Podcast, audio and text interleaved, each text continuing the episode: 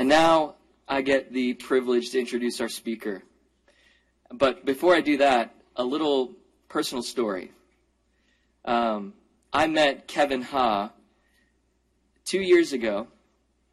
Um, picked him up from the train station at Princeton Junction. We got to talking. I was a senior, or entering my senior year. My wife was applying to UCLA. I mentioned that. Kevin's from from from LA. That's it. That's all we had. Conversation. A little relating on UCLA. Oh, maybe maybe we'll end up there. Maybe not. I didn't think we would. We're in LA, and um, it was I'm at, on staff with New City Church. Through this encounter that the center helped facilitate. So I just want to say that I'm so grateful for this community and um, how God has used it in my life and, and beyond. So, um, but without further ado, I forgot to pull up Kevin's bio, but here it is. Kevin Haah is the lead pastor of New City Church of LA. He went from being a young urban single out of Cornell Law School to getting married to his wife Grace, having three children, making partner at a prestigious law firm, then giving up law to pursue a Master's of Divinity at Fuller Seminary and becoming a pastor and church planter. In addition to leading New City, a vibrant and inclusive multi ethnic, multi socioeconomic church in downtown LA, he leads LA Church Planting Movement. He coaches church planters and teaches urban church planting at Fuller. He's also one of the authors of the book Starting Missional Churches Life with God in the Neighborhood. So join me in welcoming Kevin Haah.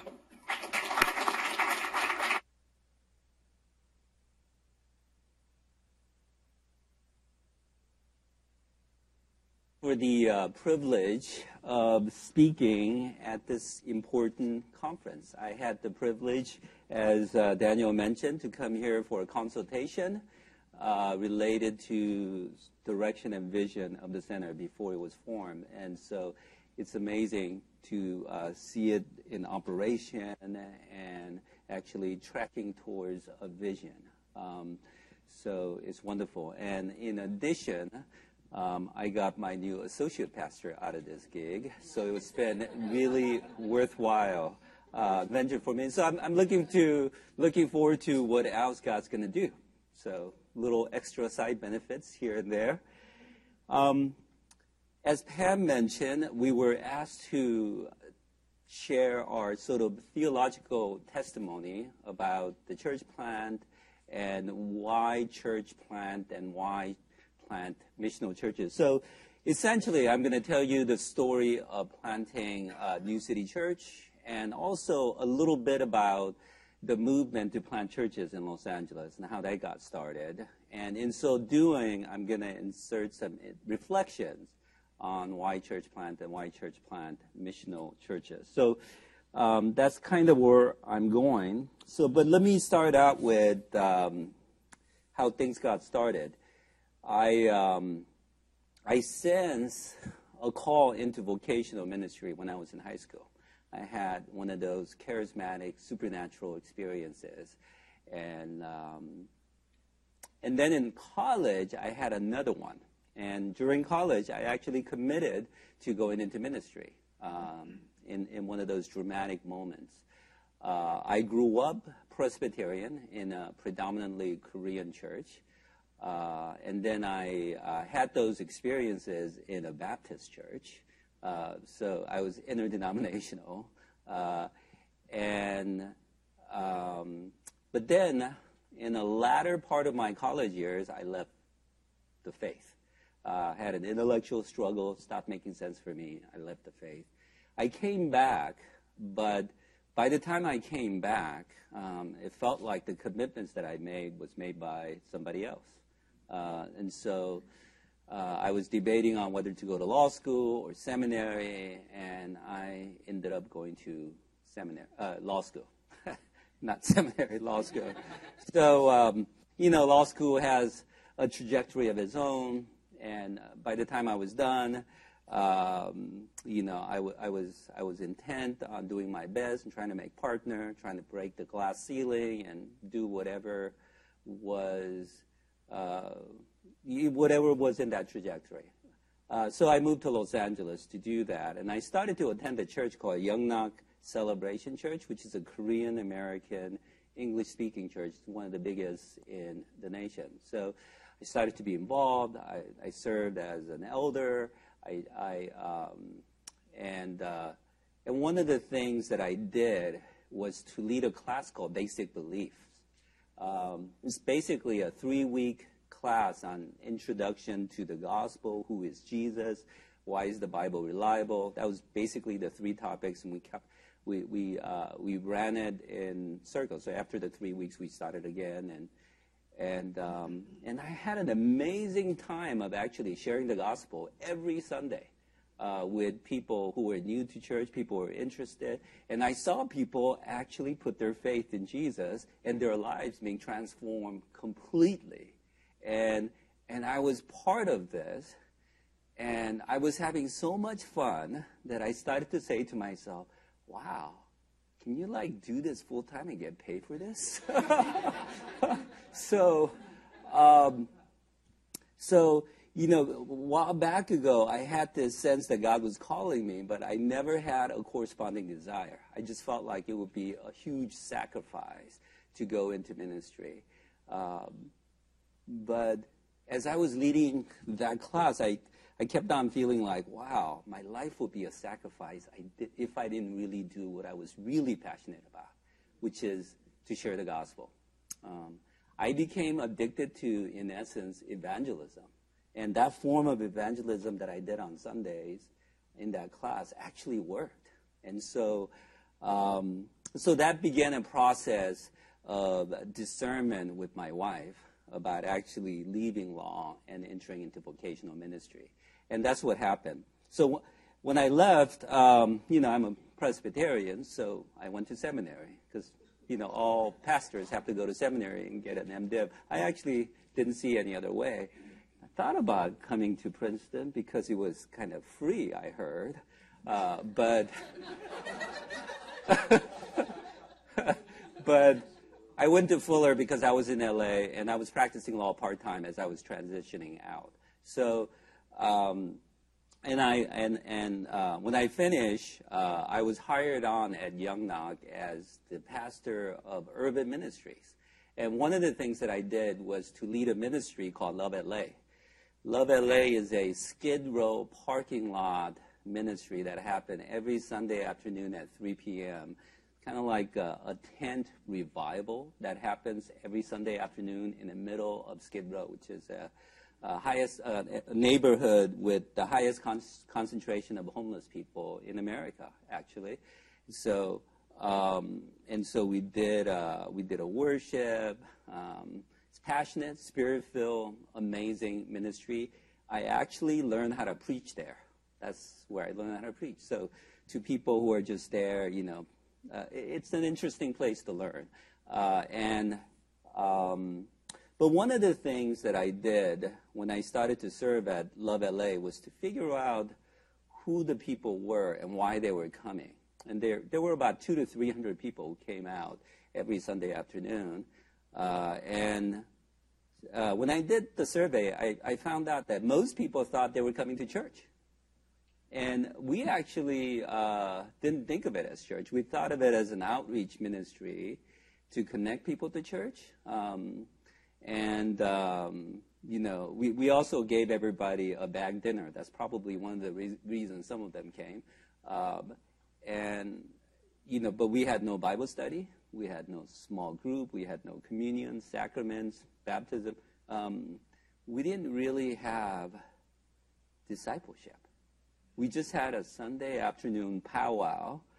Uh, that was pretty spirit filled, but still, something was off about what we were doing. And I started to think, uh, I, I, started to feel like we're actually hurting people by doing this, by pulling people out of these local churches and giving them a fake church experience and then making them feel like everything's good. Um, and so I was struggling with this. And one day, uh, I was sitting in my office right around the same time. I get a call from a stranger. I can tell it's a white guy because I can tell a white guy on the telephone. Uh, but and uh, he calls. Somehow the call gets routed to me. I was I'm sitting in, the, uh, in my office at Youngnak, and uh, remember it's a Korean church, and um, and he says, "Hey, have you heard about what's going on in downtown LA? There are tens of thousands of new people moving into downtown LA." You guys are a church near downtown LA, right? So Youngnak is only like a mile away from downtown LA. Uh, the Korean speaking congregation has like 7,000 people. English speaking congregation had about 1,000. So it's a mega church. So he calls us and go, what are you guys doing to reach out to all these new people moving into downtown LA? And I'm thinking to myself, why is this guy calling a Korean church about how to reach out to a bunch of white people moving into downtown? That, that was my mindset at the time. But for some reason, the question he asked resonated with me, and I started to do some research. Um, and what I found out was that there were indeed tens of thousands of people, new people, moving into downtown. What the city council did in 2003 was that they passed uh, uh, what they call uh, adaptive reuse ordinance in which they allowed old commercial buildings to be converted into condominiums and mixed use buildings. And so there were all these old buildings in downtown that were essentially dead uh, and became part of Skid Row. And suddenly it became, you know, they were able to monetize it by converting into a condominium, and everybody started to do it, and downtown was growing like crazy. And so it was the first time I actually noticed that happening. And uh, by uh, 2005, the population of downtown had actually doubled.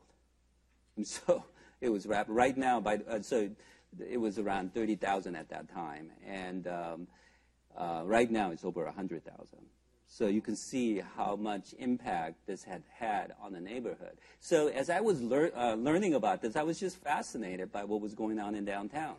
Um, and one day, going back to the Love LA, uh, Love LA story, one day I was uh, in a uh, meeting with Love LA volunteers. Uh, it was a dinner meeting. There were about 40, 50 people in the room. Uh, I was sharing about the results of the survey that we had done, in which we found out uh, some information, and and I, I, started to rant. You know, I started to say, you know, maybe what we're doing is really hurting people. Maybe we're, you know, as you can see, I was a, a very encouraging leader, uh, and uh, and and in the middle of my rant, I suddenly stopped and heard myself say something that I never thought about until it came out of my mouth, and I said, "Hey, what if we planted a multi-ethnic?" Multi-socioeconomic church in downtown LA, reaching out to both the Skid Row people and these new loft dwellers. And uh, there was absolute silence in the room. And I remember uh, I was silent because I was trying to think about what, what? just trying to process what I just heard me say. And um, then after a few seconds, I remember blurting out, yeah, but that would never work. And everybody just sort of laughed, and that was it. But for some reason, every time I share that idea with someone, I started to tear up.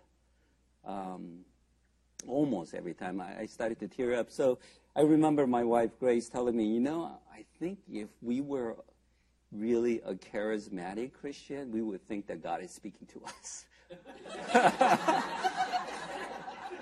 and so we started to um, we started to pray, uh, pray about that. And, um, and fast forward a few years after that is when um, we actually started to consider church planting. But you know what? I've never actually seen a church plant because I was a Presbyterian. Uh, I don't know. At that time, I think it's different now, but at that time, I've actually never seen one. I've seen church splits, that turned into church plant. You know, what we meant for evil, God used it for good, kind of like what, he's, what Joseph said. Uh, but so I've seen church plants result in that way, but I've actually never seen an intentional church plant. And so, uh, so I, I was just trying to figure out how this thing happened. So I was just reading, listening to podcasts, whatever I could, you know, going to conferences. I, I was trying to do everything possible to figure out what church planting was all about. And one of the first things that I found was an article by Tim Keller on why church plant. It had a profound impact on me because it sort of put some language in my vocabulary. Now, um, I, love Tim Keller, but I also don't agree with him and a whole host of things. But I think he has a lot of interesting things to say about church planting. And um, he, talks, he talked about um, some of the reasons for church plants. Uh, one is, of course, the biblical mandate of the Great Commission. The Great Commission is to make disciples and to baptize, and discipleship um, is always done in the context of community, right? In the New Testament, everywhere. Baptism means to incorporate into the church. It was a way to become a part of the church and the way in which, especially Apostle Paul, went about actually doing the Great Commission is by going to different churches, uh, different cities, and planting churches. So, um, in a way, uh, biblically, planting church was the way in which the apostles carried out the Great Commission. And so, you know, that, that started to kind of play in my mind. Um, and then, but how about now? Do we, why plant church now? We can see that church planting is important when there are no churches, but there are a bunch of churches out there, but why plant now? And this is what, uh, what um, Keller argues. He says that church planting is the best way to reach new demographics and unchurched people. In, uh, in that article, he says, the vigorous continued planting of new congregations is the single most crucial strategy for one, the numerical growth of the body of Christ in any city, and two, the continued corporate renewal and revival of the existing churches in a city. Nothing else, not crusades, outreach programs, parachurch, growing megachurches, congregational consulting nor church renewal processes will have the consistent impact of dynamic, extensive church planting. This is an eyebrow raising statement, but to those who have done any study at all, it's not even controversial. So, you know, that, that thought about how church planting is uh, critical to, uh, to really the growth of the body of Christ uh, now uh, became a key thought. So, uh, in, in, in, order to support that, he actually makes two arguments. One, that new churches best reach new generations, residents, and new people groups. So he says, new congregations empower new people, and new people much more quickly and readily than can older churches. Thus, they always have and always will reach them with greater facility than long established bodies. This means, of course, that church planting is not only for frontier regions or pagan countries that we're trying to see become Christians. Christian countries will have to remain maintain vigorous, extensive church planting simply to stay Christian.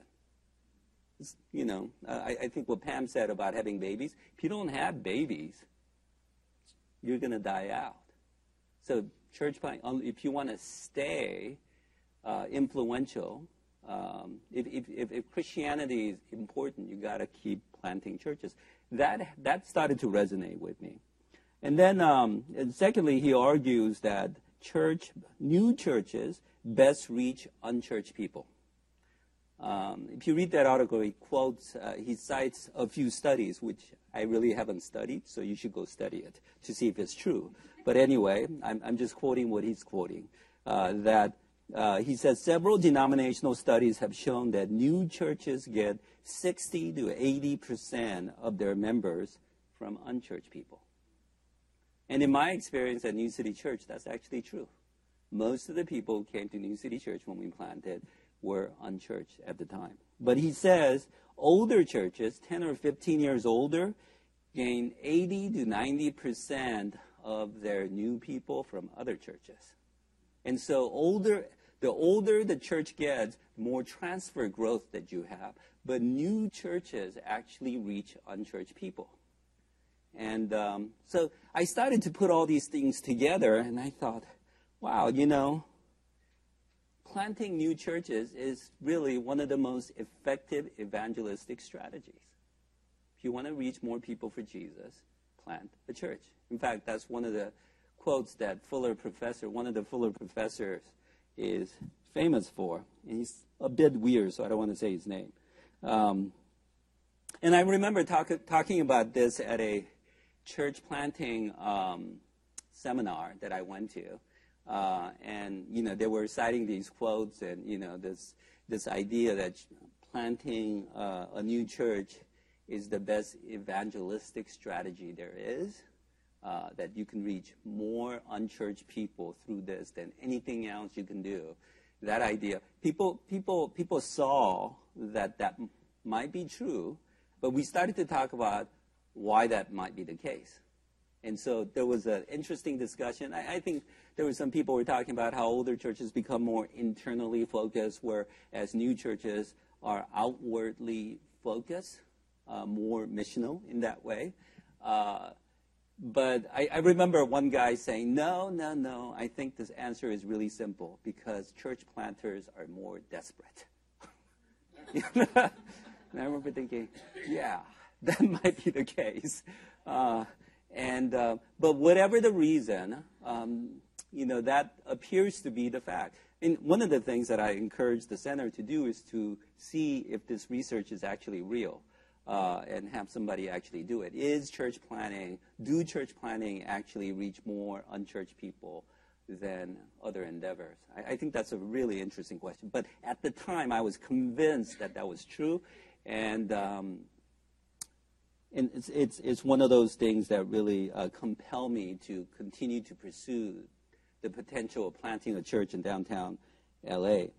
You know, the other thing that Keller actually says, I think is interesting, I wasn't thinking about it at that time, uh, is that he says church planting is important for the entire body of Christ.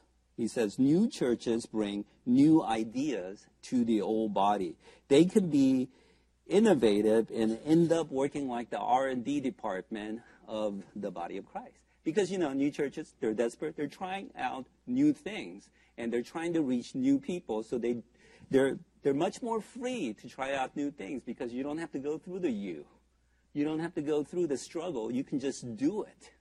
And, um, and so in some ways, they, uh, they create, they innovate new ideas. Um, and they create venturesome leaders for the entire body of Christ. And new churches often end up being a feeder body to older churches because after a while, people come to the new church, they're excited about it, they become a Christian, and um, and then later on, they begin to say things like, "Oh man, that's that church down the street has a great facility and a great children's program." so anyway, I won't go into it because that's my thing. I lose a lot of people to great children's program uh, in other, you know, mega churches. But anyway, those are some of the things that I hear. And so it does become beneficial to uh, older churches as well. So fast forward a few years, and, um, and I felt this, I, I felt this continuing call to plant a church in downtown LA. And, um, but I needed a reality check to see if I was the guy to do it um, to, was I qualified to plant a church? You know, I wasn't sure if I was qualified because I wasn't sure if I would go to my church, you know, if, uh, if I wasn't me, you know? And so I kept on asking, because I, I'd never been a lead pastor, I'd never been a teaching pastor, uh, but I felt this compelling sense. So, um, so I, I went, in, went to uh, a conference and found out that every church planter should get assessed, meaning get a reality check from an assessment center. So I went to this really comprehensive assessment center, uh, three days, battery of tests, you know, application this thick. And at the end, um, it turned out okay. But I remember after the first full day, um, you know, uh, my wife and I were walking out of the assessment. She just starts she, she just breaks down and cries and, and says, I've never felt so naked in my life. And so they were really looking into our lives in every way and assessing us. And, uh, but it really was helpful because they had no incentive to be nice to us. Uh, and at the end, they were nice to us and affirmed us, gave us a green light. And uh, in fact, they invited us to church plant with them. They were associated with an organization called Stadia. I never met them before, didn't have any connection with them. They were a non denominational organization. So I ended up becoming a planter for Stadia, uh, a non denominational church planting organization. And uh, so I went through a boot camp, you know, training, and uh, um, and embarked on a journey of actually planting a church in downtown LA. From the beginning, God had called us to be a multi-ethnic, multi-socioeconomic church, reaching out to people in Skid Row and in the lofts. And you know, th- this is all part of the downtown neighborhood. And um, we had developed a more detailed vision and core values, and uh, but the but the basic thrust of our vision remained the same. Now, this meant that our call was to be a neighborhood church. A huge paradigm shift for me at the time because only church that I knew of at the time was a Korean American subculture church. So I, I, I, grew up in a Korean speaking church, uh, but in an English department. uh, for kids, and then I went to a English-speaking Korean American church pretty much all my life. And so the way they do ministry is that they they they do ministry in a large church, but do ministry to a very specific uh, segment, Korean American English speakers, uh, in my case. And so to actually do church in a neighborhood and take responsibility for geography was a new idea to me at the time. And because the call was to plant a church in downtown LA that brought people together, so I started to marry the idea of what it means to be church and the vision that I felt like I received. And so, and, and so to me, um, something about the geography, something about being a neighborhood church just felt right. Um, in fact, to me, to be missional meant planting a neighborhood church that proclaims the gospel of Jesus Christ and lives out, demonstrates the gospel of Jesus Christ. So, you know, um, I remember thinking about what it meant to be missional in Los Angeles. And here are some contextual points that I came to realize. So, number one, that no one church can reach the entire city. You know, Metro LA is the second largest city in America. More people live there than in 43 states in America. I'm talking about just Metro LA, not the city of LA, but the Metro LA. And um, so it, it would be the seventh largest state in America. There's no way that one church could reach that city. You know, sometimes I hear people coming to Los Angeles to plant a church. And I go, hey, that's great. So what are you going to plant? I'm going to plant in LA.